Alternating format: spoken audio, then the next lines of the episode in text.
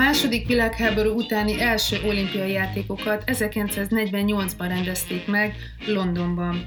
1948-ban kapja meg először az Oscar díjat egy brit rendező, méghozzá Laurence Olivier a Hamlet feldolgozásáért.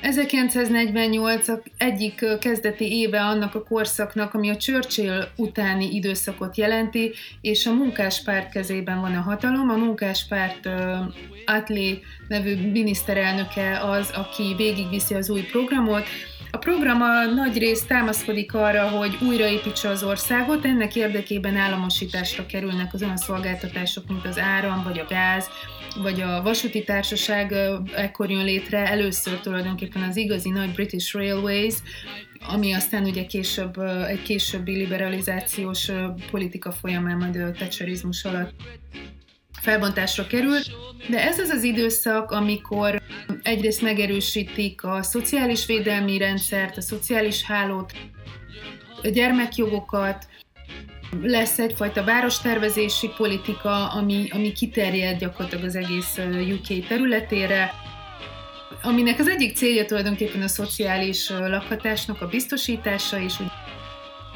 a világháborúban szétesett, szétbombázott országról beszélünk. A másik célja az örökségvédelem is, illetve még egy kis érdekesség, hogy hogy a szövetkezeteknek is ez egy fontos időszaka. A szövetkezeti forma, mint olyan, egyrészt munkát is nyújtott a munkavállalók számára. Befogyasztották egyébként a béreket is egy bizonyos ideig, azért, hogy munkahelyeket tudjanak teremteni, illetve hogy valahogy az elszállt inflációt meg tudják állítani. És ez az az időszak, amikor kevés az ember, nagyon sok beruházás van, bizonyos szegmensek, még az iparosítás ugye nem nem állt le, tehát hogy még mindig működik annak az öröksége. Újra kell építeni mindent, és a szolgáltatásokat is újra kell indítani, és be kell lehelni, és az állam mögé áll. Tehát az állam szervezi meg ezt az újfajta gazdasági működést és rendet.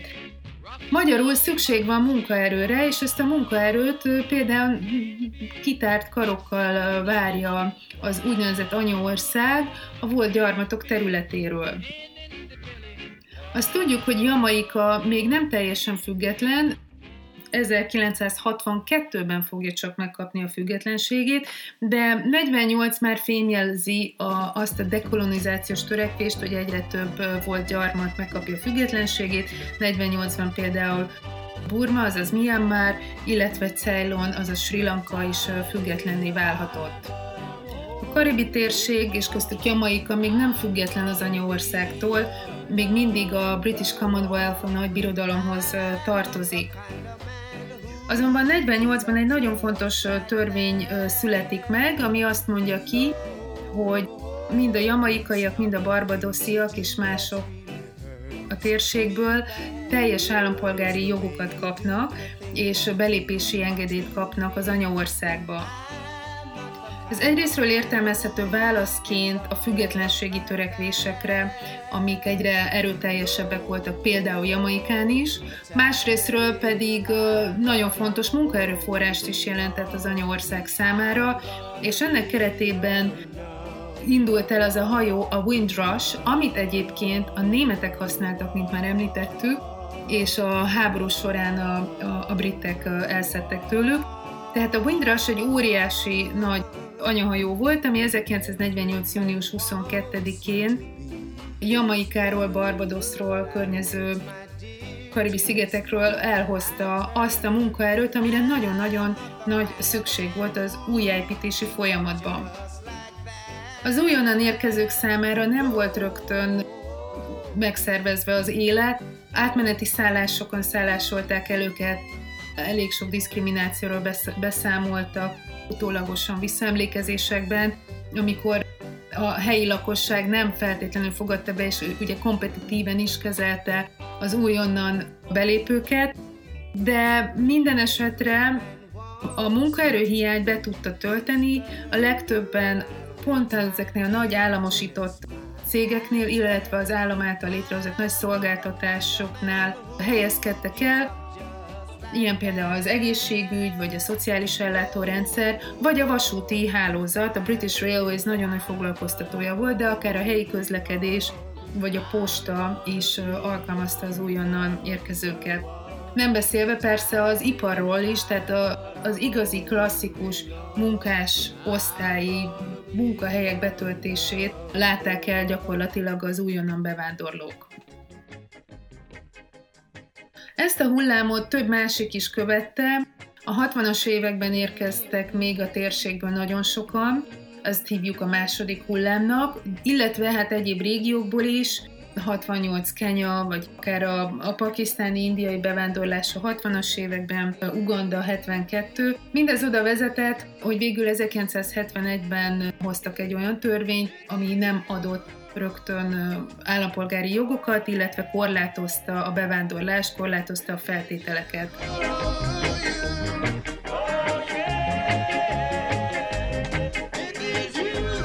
Probléma ezzel csak az lett, hogy nem gondoltak teljesen azokra, akik már ott éltek, illetve a, a következő második, harmadik generációra, aki közben megszületett és brit állampolgárként a, a, a brit társadalomba tagozódva ott élt, és felnőtt, és, és kereste a megélhetését. A probléma egyébként egészen a 2018-ig húzódott el, amikor sikerült a bevándorlási hivatalnak olyan intézkedést hozni, ami miatt több generációra visszamenőleg eltűntek dokumentumok, amik igazolhatták volna emberek legális jelenlétét az országban. Tereza May ezt kompenzálta később, illetve az úgynevezett Windrush generációt megköszönte, illetve megköszönte a hozzáadott értéket, amit ez a generáció beletett a, a brit gazdaság, újraépítésébe, illetve hát ugye a, a, a társadalom és kultúra gazdagításába visszamenőleg kompenzációs intézkedéseket is foganatosítottak.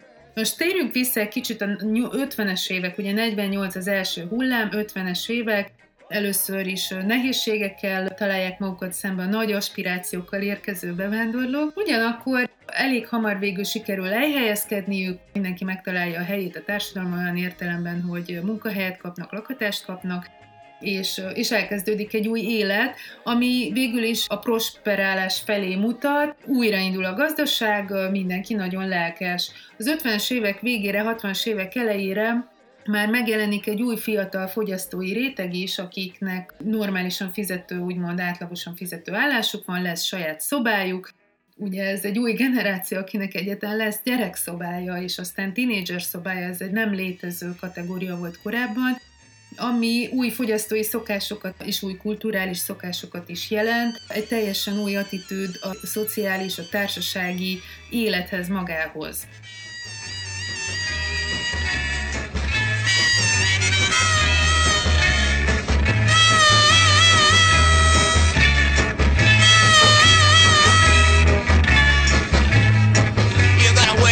One morning as the sun greets the dawn.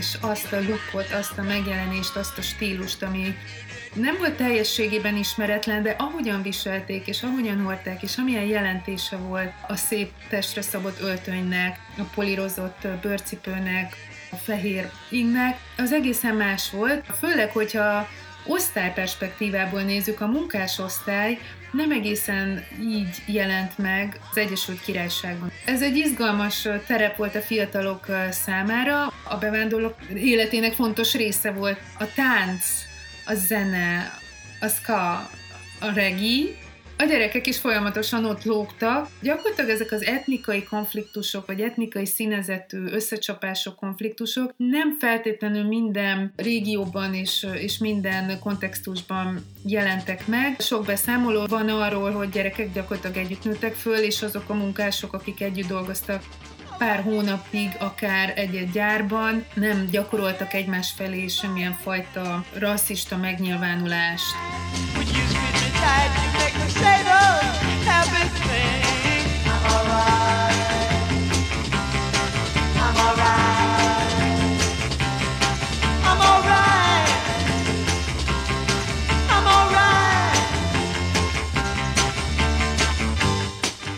szép lassan azt látjuk, hogy a 60-as évek közepére kezd felnőni, akkora lesz fiatal, lassan munkavállaló generáció, aki ezeket a stílusjegyeket átveszi és használja, tehát hogy fehér és fekete gyerekek együtt zenélnek, hasonlóképpen öltöznek, hasonló stílusjegyeket kezdenek alkalmazni a saját zenéjükben, táncaikban. A 60-as évekre a nagyobb ipari városokban is, ahol nagyobb volt a bevándorlók aránya, kialakulnak azok a negyedek, amik a szórakozó negyedek, amik a színes negyedek, amik a kulturálisan intenzív negyedek. Ilyen például London Notting Hill, ami 60-as évekre válik azzá, ami, aminek aztán később is, talán ma is valamennyire ismerjük. Ez azt jelenti, hogy rengeteg klub nyílt, ahol jazz, skát játszottak, azokban a fényes öltönyökben a testre szabott, elegáns, urbánusnak kinéző, tehát mindenképpen egy városi stílust képviselő öltözékben, ami ugye nagyon-nagyon szembe ment a hippi öltözékkel, illetve hát a szokványos munkásosztálybeli öltözékkel. Ebben hozták be azt a különlegességet, vagy azt a plusz szint maguk a a brit munkásosztálybeli fiatalok, hogy ezt kiegészítették aztán később úgynevezett hosentrogerrel, vagy nadrágtartóval, a magának a hajnak a rövidre nyírása megjelenik, mint stílusjegyként, és maguk a, a mods, vagy modernisták elkezdenek fogyasztani, és hogy egészen új módon, ami, ami kapcsolódik ahhoz is, hogy az 50-es, 60-as évekre, hogy az olasz gazdaság viszonylag erős, és talán erősebb is, mint a brit, megjelennek a veszpák, a szép szabású ruhák, amik, amik abszolút az olasz stílust hatására terjed el. Aztán lesz egy olyan jelenség, hogy mods fiatalok két külön szubkultúrára válnak. Az egyik megmarad ennél az eleganciánál, különlegességek fogyasztásánál, a lemezboltog látogatásánál, illetve nagyon figyelnek a részletekben, mind a megjelenésükben, mind abban, hogy hogyan töltik el a hétvégéjüket. Megjegyzem, ekkor jelenik meg igazán a hétvége, mint egy teljesen újfajta program, ami már nem a munkásosztály hétvégéje.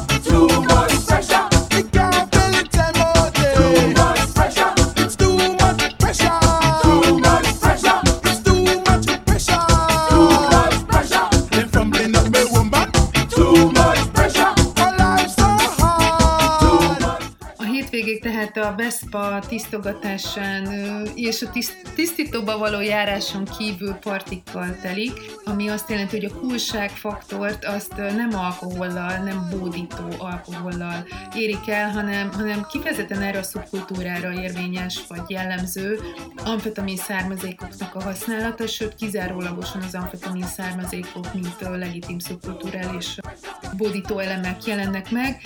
Mint ahogy említettem, pont ez az intellektuális cool urban megjelenés és, és viselkedésmód és attitűdnek a, a hangsúlyozása jelenik meg ebben, tehát hogy ébernek lenni, és nem elbutítottnak lenni, okosnak lenni, gyorsan reagálni minden helyzetben, ezt szimbolizálja gyakorlatilag, hogy hát ráadásul segíti elő az amfetaminnak a, a szedése.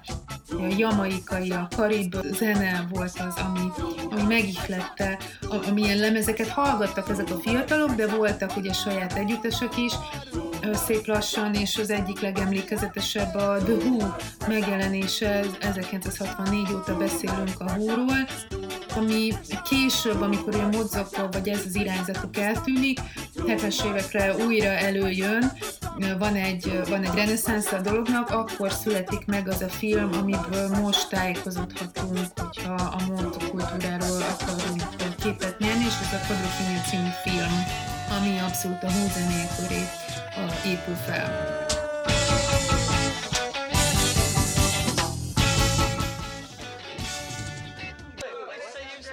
A módszokon belül kialakuló másik szubkultúra az egy másik irány, tehát inkább munkásosztályi, josabb irányt vesz, hogyha lehet így fogalmazni, ami stílusjegyekben is megjelenik, ezek sokkal nagyobb cipők, sokkal nagyobb bakancsok, farmer és hozentróger, nagyon rövid haj, és, és egy maszkulinabb megjelenés, ami is már 60-as évek második felére elterjed elég szignifikánsan.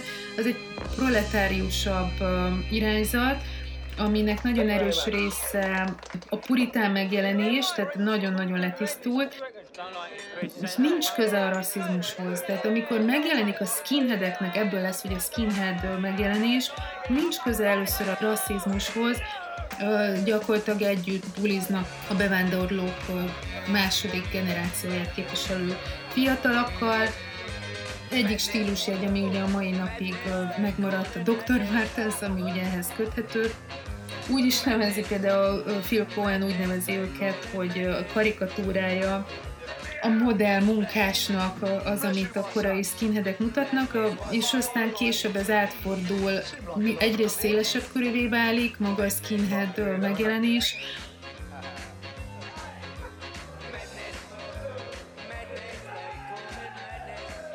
Hebditch szerint egyébként Dick Hebditch szerint, vagy az ő leírása alapján az derül ki, hogy, hogy azok az összecsapások, amit, amit egyébként ugye úgy írnak le, vagy Stanley Cohen úgy írja, hogy a moral panic, a morális pánik jelensége Stanley Cohen írta meg először, hogy a média felfúj dolgokat, és az kreál sokkal nagyobb összecsapást, sokkal nagyobb konfliktust, mint ami amúgy lenne, pont amiatt, mert egy ilyen pániket és kontextusába helyezi akár a valóságban kisebb összecsapásokat, és az tovább gyűrűzik, és tovább még nagyobb hatása lesz, tehát még agresszívabbá válnak esetleg azok az összecsapó fiatalok.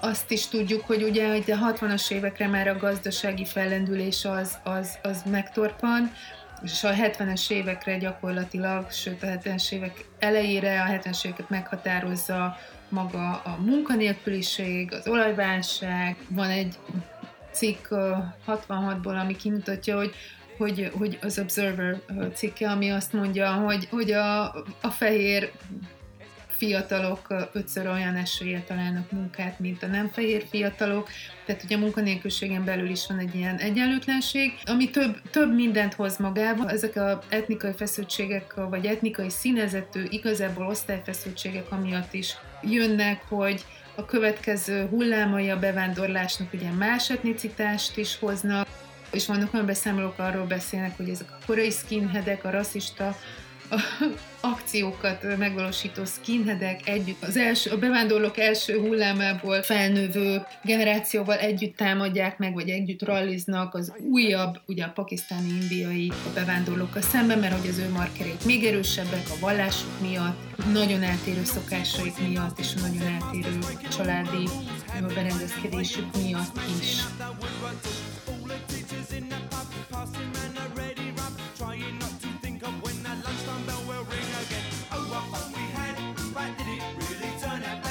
Zárójelből kilépve, vagy visszatérve, onnan indultam, ennek egyik akár ellenreakcióként is fel lehet fogni, vagy egy párhuzamos tendencia lesz, hogy maga a másodgeneráció a regi felé fordulva is egy sokkal exkluzívabb irányzattá válik, mint korábban, tehát a regi és a mögötte lévő rastafarizmus és tulajdonképpen radikálisabb, exkluzívabb, kirekesztőbb képet kezd el mutatni. Nyilván ez egy, egy önvédelmi reakció is, illetve egy identitást erősítő, kereső reakció ebben az időszakban.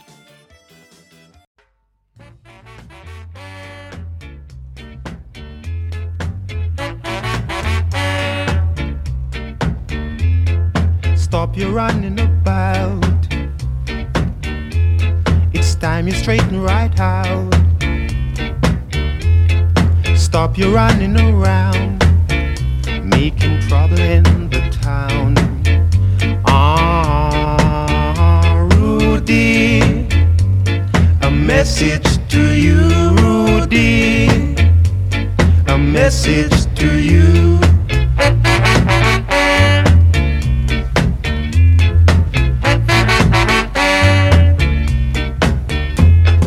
Growing older each day.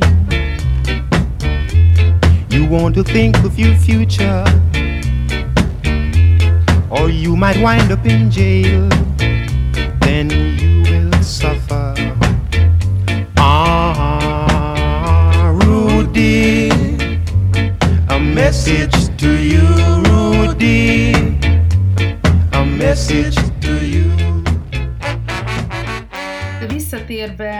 Rudy Boyhoz és a Rudy Girlhöz, illetve hát a, a mócnak meg a karibi szubkultúrákból átemelt elemeknek a reneszánához, ki kell, hogy térjünk a 70-es évek közepére, amikor is, amikor olyan együttesek alakulnak meg olyan bandák, amik kevertek, tehát amik a fehér és a színesbőrű, ugye volt jamaikai vagy karibi bevándorlókból álló saját zenét és a szubkultúrát hoznak létre.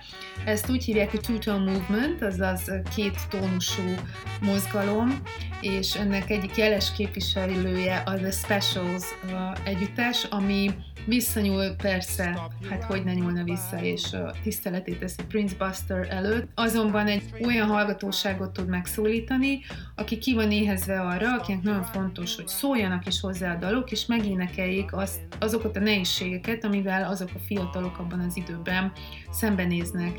A The Specials volt ez, ami egy picit ezt a politikai, társadalmi vonalat ö, mégis fogyasztató és könnyed formában tudja hozni. Énekelnek magáról a Rudiról, tehát arról a srácról, aki erőszakosan viselkedik, egy, aki a gettóban lakik, és kilátástönse miatt mindenféle problémával szembesül. Ugye a modern Rudi, a londoni Rudi, vagy hát a, a Egyesült Királyságbeli gettóknak a Rudiáról beszélünk.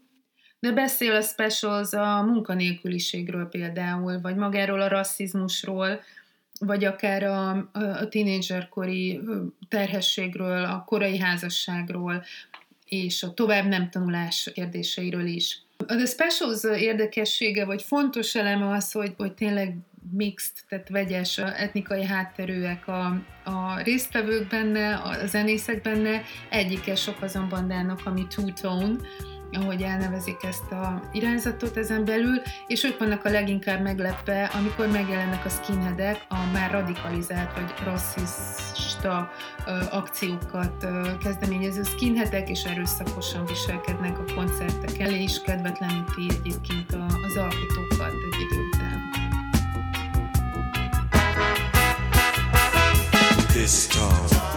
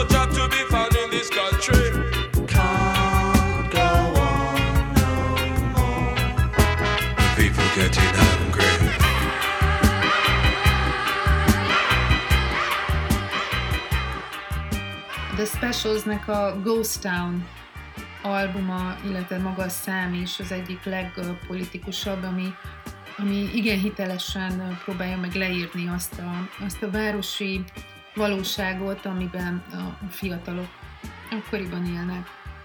Maguk az összecsapások egyébként már elég, elég korán elkezdődnek, ugye 48-ban érkezik az első hullám, és 58-ban Nothing Hill-ben már, már, már beszámolnak egy nagy óriási verekedésről, ami végülis a Teddy Boys, ugye ezek a nagyon motoros mocsó szubkultúra, megtámadják a, a, a bevándorlókat, akik már ott élnek tíz éve. Ennek kapcsán azért a, a város meg maga a kormányzat is megpróbál úgy kommunikálni, hogy közelebb hozza a különböző hátterű társadalmat, társadalmi csoportokat egymáshoz. Ennek egyében a Notting Hilli karnevált is megrendezik, ami nagyon erőteljesen a karib térség zenét, kultúráját mutatja be. Ez egyébként hagyományán növi ki magát, de itt már rég nem a Battle on the Orange Street Prince Buster számra kell gondolunk, hanem azért ennél sokkal komolyabb atrocitások jelentkeznek. 1972-ben volt az egyik legnagyobb, ahol skinheadek támadtak meg másodgenerációs bevándorlókat Liverpoolban, ami hát jelzi azt a feszültséget, amit a felborult gazdasági társadalmi rend mutatott ebben az időszakban.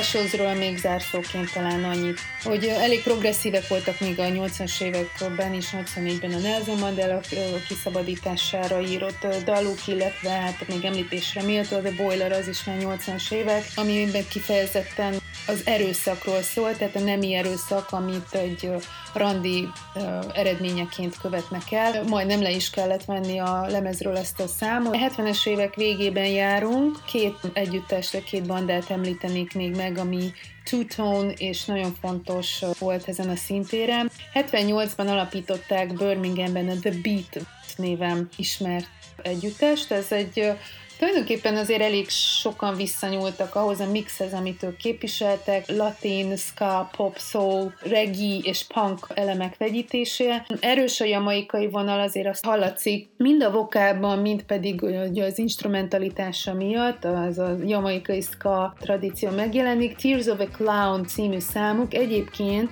az amerikai The Miracles együttes számának a feldolgozása, ami egy rhythm and blues szám volt eredetileg. Please don't freak.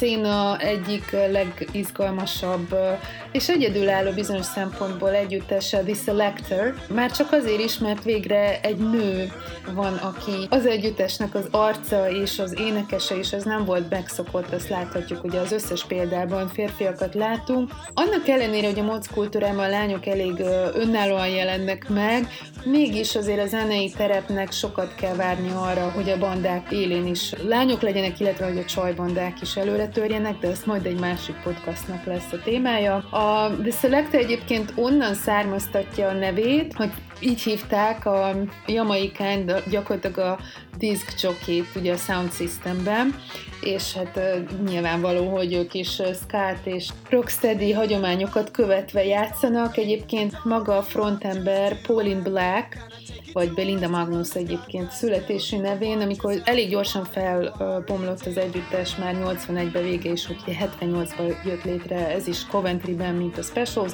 81-ben vége lett, tévében szerepelt, 80-as éveket gyakorlatilag különböző sokban vészelt, tehát még 91-től újra összeállt Pauline Black vezetésével a The Selector, és még 15 éven keresztül koncertezett aktívan, meg albumokat adott ki.